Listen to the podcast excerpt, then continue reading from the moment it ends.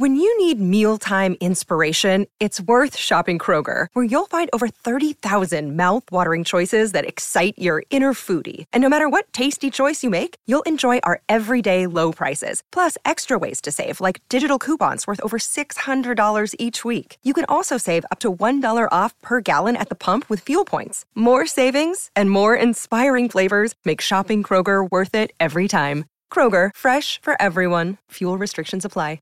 Save big on your Memorial Day barbecue, all in the Kroger app. Get three pound rolls of juicy 80% lean ground beef for $3.49 a pound with a digital coupon. Then get select varieties of flavorful Powerade, Body Armor Super Drink, or Arizona tea for 77 cents each, all with your card. Shop these deals at your local Kroger, less than five miles away. Or tap the screen now to download the Kroger app to save big today. Kroger, fresh for everyone. Prices and product availability subject to change. Restrictions apply. See site for details. Welcome to the Your Village podcast, Parenting Beyond Discipline. Your Village is the most comprehensive site for evidence based parenting classes available on demand at yourvillageonline.com. Our 50 plus classes give parents the foundation, steps, and tools for creating strong, healthy relationships with their children, resulting in responsible, cooperative, happy, and successful children and families. My goal is to help parents support their children in finding and reaching their own unique potential. The podcast is a place to learn about all things parenting and get your questions answered. I'm your village founder and your host, Erin Royer. I hope everyone is staying sane and as safe as you can right now. I know we're heading into a really critical two week period, at least here where we are in California, and I think for most of the United States. I'm not as up on what's going on in the rest of the world right now, but I think a lot of the world is a little bit ahead of us. But I'm just wishing everybody lots of safety and that you're staying the course and not feeling too crazy being cooped up right now. So we'll keep up the good work here in California and hopefully in the rest of the United States. And we're staying home at our house as much as possible. I've actually vowed to stay out of every single store, even the grocery store, for the remainder of these next two weeks. So, so far, we have been surviving on the produce and the meat that are home deliveries and then the randomly available snack deliveries from various locations and online ordering. And I've gotten a bit creative and done some new dinners just off the cuff, like a nacho bar and a baked potato bar. So that's actually been fun. Okay, there's two questions today I'm going to get to. One about a toddler who hates the car, and another about a bedtime struggle with some head banging to fall asleep. Now, before I get to these, I did want to put an announcement at the beginning to make sure everyone hears it. So, this first one is if you're a member, or if you join, I now have a private Facebook group for members to ask questions and join me on a live chat. We're starting with bi weekly, then we're going to move to weekly as we get more members joining us on that Facebook group and get more questions coming in. I've sent out an email, but I know that sometimes these emails go right into the spam folder. So if you're a member and you haven't seen that email, you probably haven't seen the announcement. I've been thinking about doing this for a while, but I really wanted to add this as some extra support for parents, especially during this time.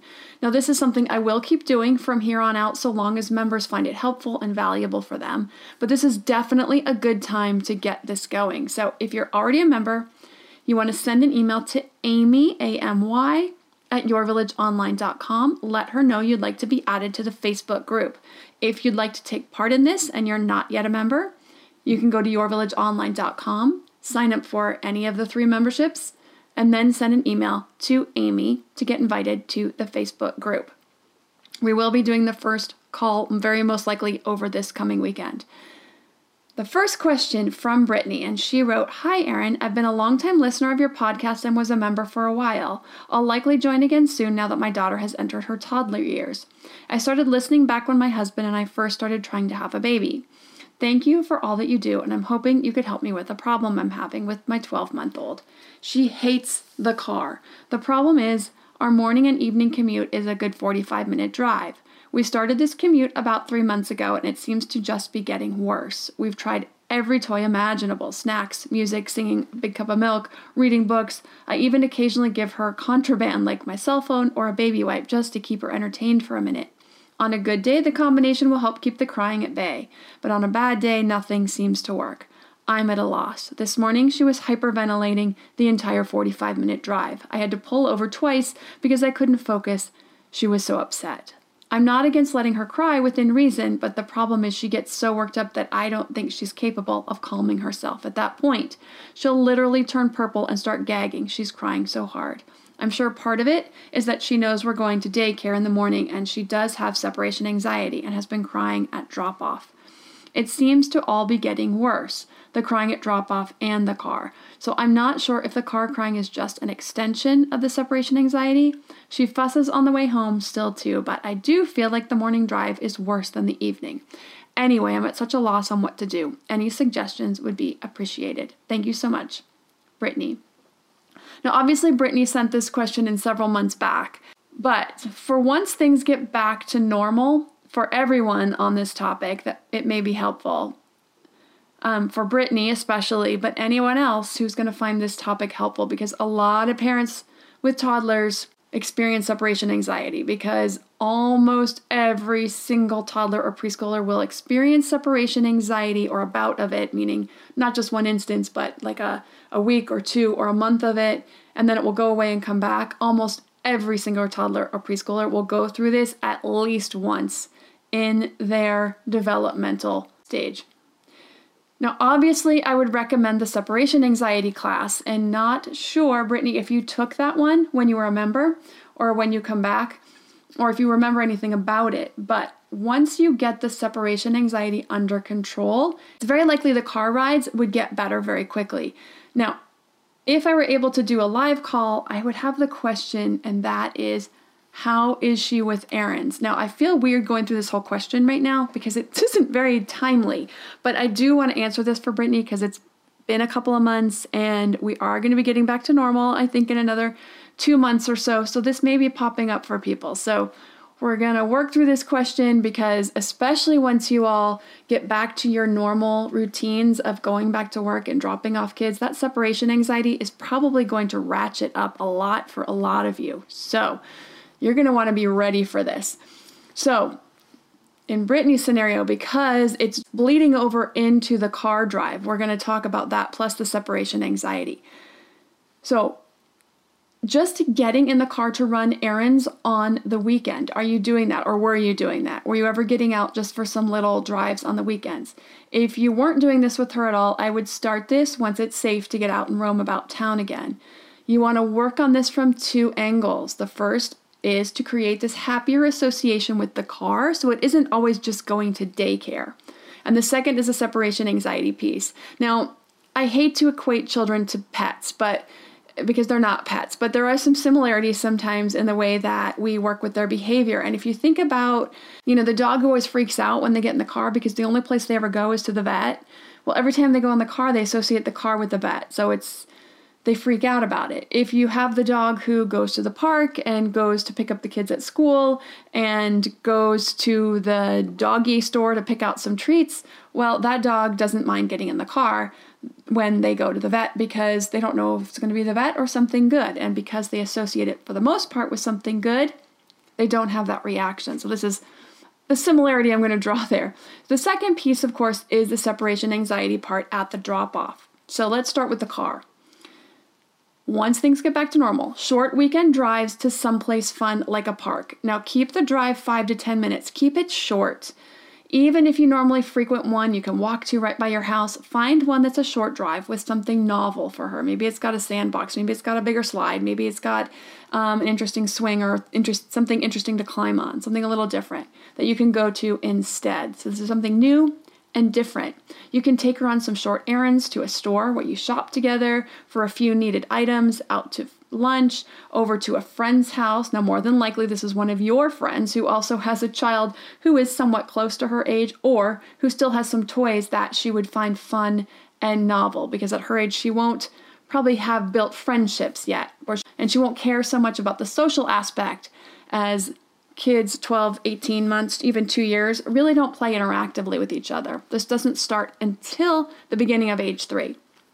But really, anything where she can go and spend some special time connecting with you or with both you and your spouse together, the three of you. So it's a little weird, again, talking about this right now, as the idea of taking a toddler to a store at all, let alone where they can like explore and go touch stuff, is a little bit unnerving, I think. But we will get to this place of more normalcy again. And I'm sure for most of us, our public behaviors will be changed for a long time. Though and I'm sure we'll be more diligent about hand washing, touching things, and using hand sanitizer too. And for parents of toddlers, this is going to be something probably a little tough and new to get used to. But, you know, go where you feel safe, go where you feel like doesn't give you too much anxiety to let her go to the park and then wipe her hands down with some hand sanitizer, that type of thing. This is once you're able to get out again. Obviously, right now we're not going out to parks for them, but Working on this piece of making the car associated with some fun things is the first piece to work on. You can also have some novel toys in the car that she really likes that she only gets to use in the car. Now, I know you said you've tried lots of different things, and right now this probably won't be something that she'll take to very well. But if she's using the car or getting in the car for some fun outings, and then she also has some of these toys in the car to use for to go to the outings as well as to daycare, then that will start to create a more positive association with the car, and then she might be more likely to engage with some of the newer toys that are just car toys. Then the other side is the separation anxiety piece. So for this, I also would have some questions about what this process has been up to this point. What is the process? What do you do? What does she do? What do the daycare providers do?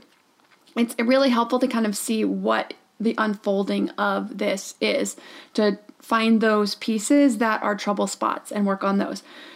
Because how it's handled can greatly increase or decrease the anxiety, separation anxiety reaction to it. So there's a process of working on this, and depending on what's happening, different things you'll want to implement. That's a little too complicated to get into here, but I want to give you and some other parents who may experience this separation anxiety, especially once they go back to going to daycares and stuff after they've been home with mom and or dad or both for so long. So here are some tips to make sure you're doing the basic steps and building a solid foundation for minimizing the separation anxiety and decreasing the reaction. So some do's and don'ts. First do, you want to know your school's policy for separation. Now, if this is a school that you're looking at, a preschool or a daycare you're looking at, this is something to ask when you take the tour. And I talk about that in the Finding a Preschool class also. This is something you want to know. Does their separation policy mesh with yours as a parent? Number two, if your child is dealing with the anxiety, you want to use empathy in a matter of fact way. This means you're using empathy language while you continue to move forward, to move towards your goal of getting out the door, of getting to school. So you would say something like, I know you want to stay home today. This is the empathy piece that you're letting them know that you understand their feelings. I know you don't feel like going to school today. I know you'd rather be home with me. I know that it's fun to be home with mom and dad. But you're doing this while you're putting on their shoes. You're getting them in the car, walking your child into the class. I know that you're feeling nervous about going into your class today, but you're keeping moving forward. The message is you know this is scary for them, but it's important to keep moving forward. The next, be one of the first kids in class. If you can do this, this really helps cut down on the anxiety of walking into a class with a sea of faces and allows your child to warm up to one or two children coming into the classroom at a time.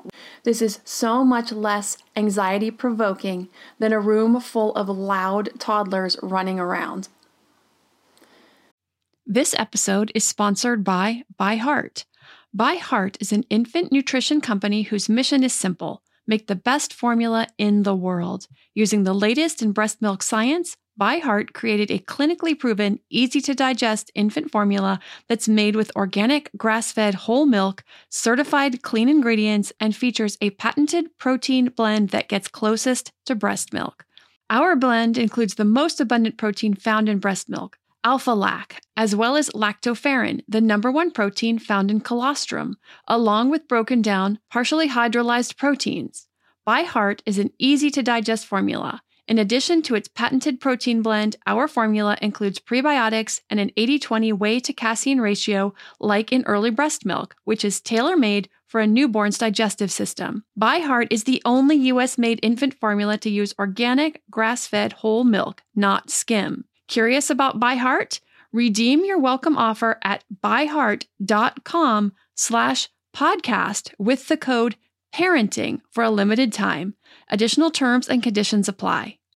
When you need mealtime inspiration, it's worth shopping Kroger, where you'll find over 30,000 mouthwatering choices that excite your inner foodie. And no matter what tasty choice you make, you'll enjoy our everyday low prices, plus extra ways to save, like digital coupons worth over $600 each week. You can also save up to $1 off per gallon at the pump with fuel points. More savings and more inspiring flavors make shopping Kroger worth it every time. Kroger, fresh for everyone. Fuel restrictions apply.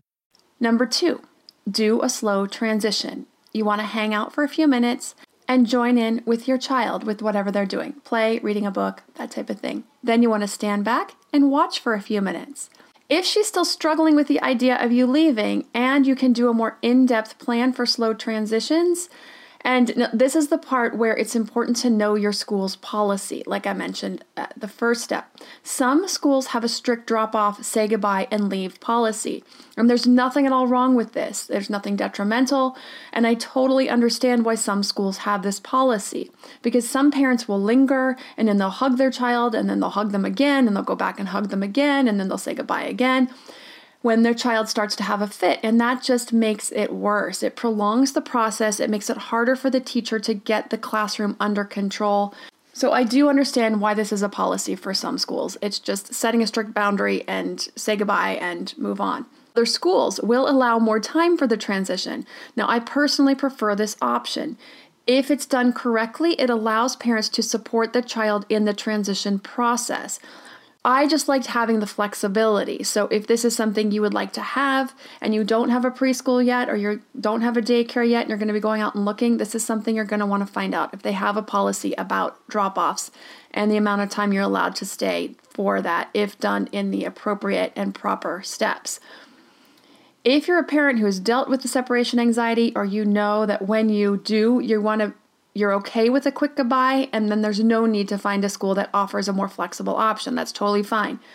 Absolutely nothing developmentally wrong or damaging about this if the guidelines that I've given, of course, are adhered to, and I have some more I'm going to go into. If you follow these guidelines, there's absolutely nothing wrong with doing it this way. Like I said, if your child is still struggling when you leave after the slow transition that I just covered, and you know your school policy or daycare policy allows it, there is a more robust and in depth slow transition process that can be followed that will help your child feel supported, but also assist in their development of more confidence and autonomy.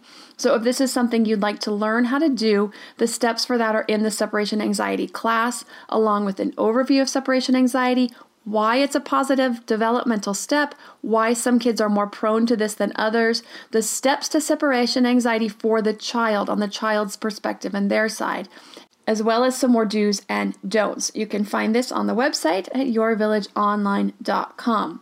But I want to give you a couple of the don'ts here. Whatever you do, do not sneak out.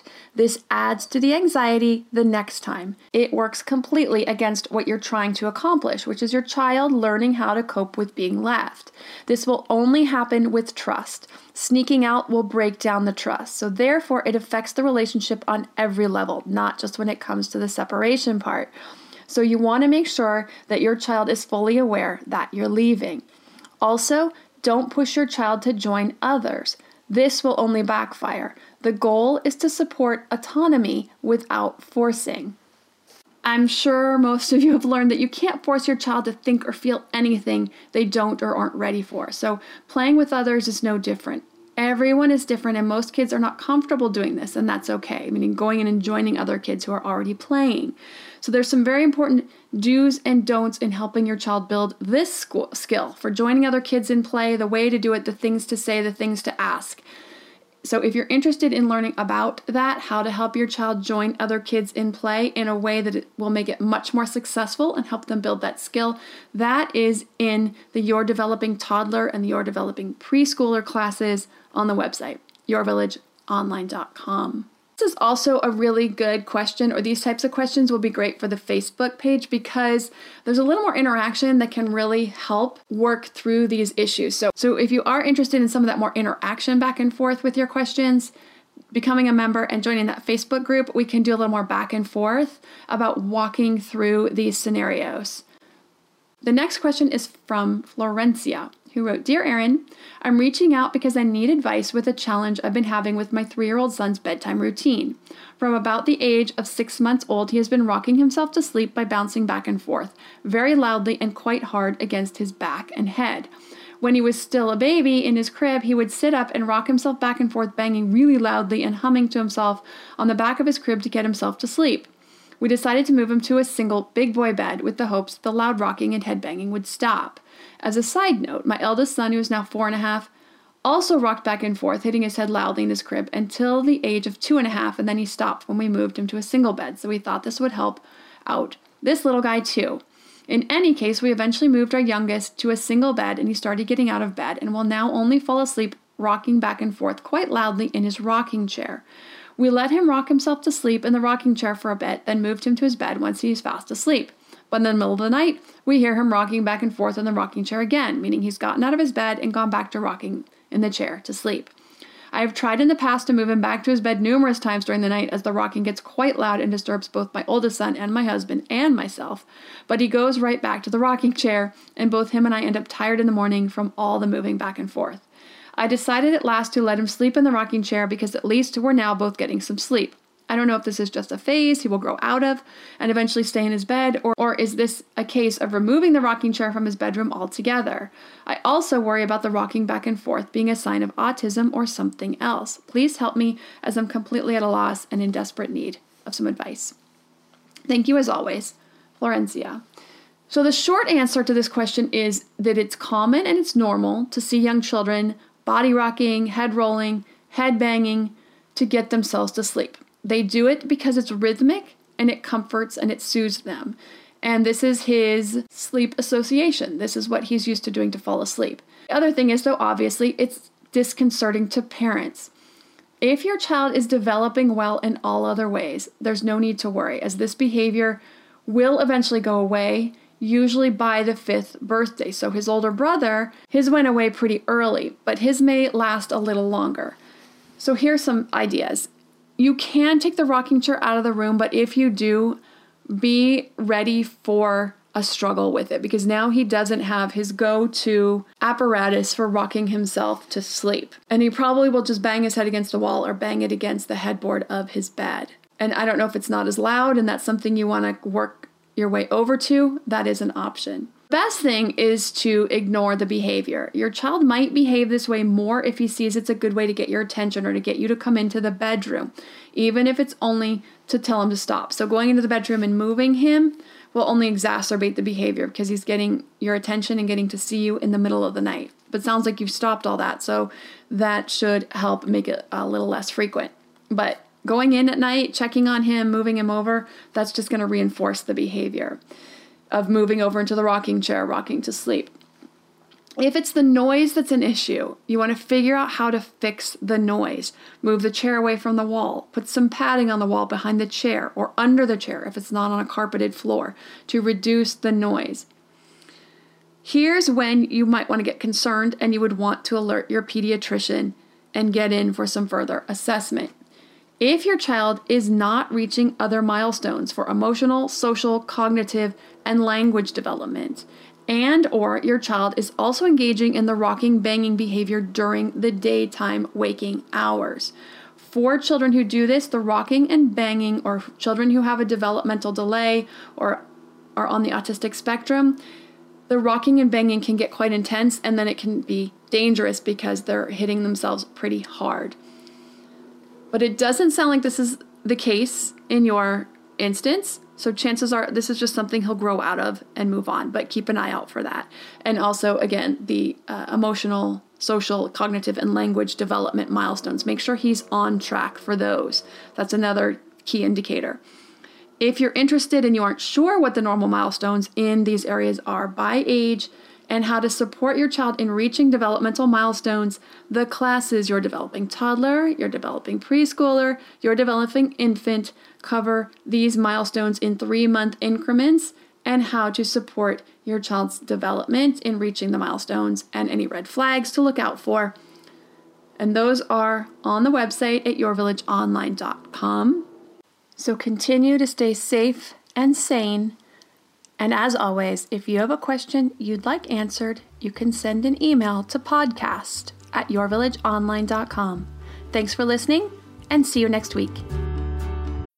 When you need mealtime inspiration, it's worth shopping Kroger, where you'll find over 30,000 mouthwatering choices that excite your inner foodie. And no matter what tasty choice you make, you'll enjoy our everyday low prices, plus extra ways to save, like digital coupons worth over $600 each week. You can also save up to $1 off per gallon at the pump with fuel points. More savings and more inspiring flavors make shopping Kroger worth it every time. Kroger, fresh for everyone. Fuel restrictions apply.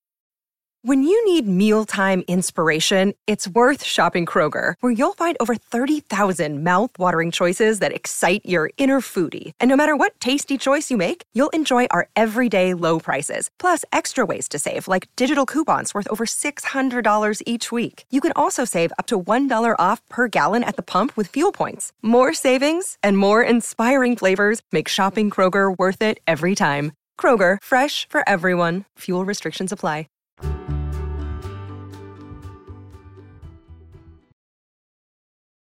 So, for those of you still here and listening, I thought it would be fun to add a little outtake at the end that I just had. As you'll see, it actually wasn't my kids causing the problem. It works completely against what you're trying to accomplish, which is your child. Okay, Bambi, Bambi, you can't be napping. You can't be dreaming, honey. You can be napping. You can't be dreaming. Okay. She's so cute.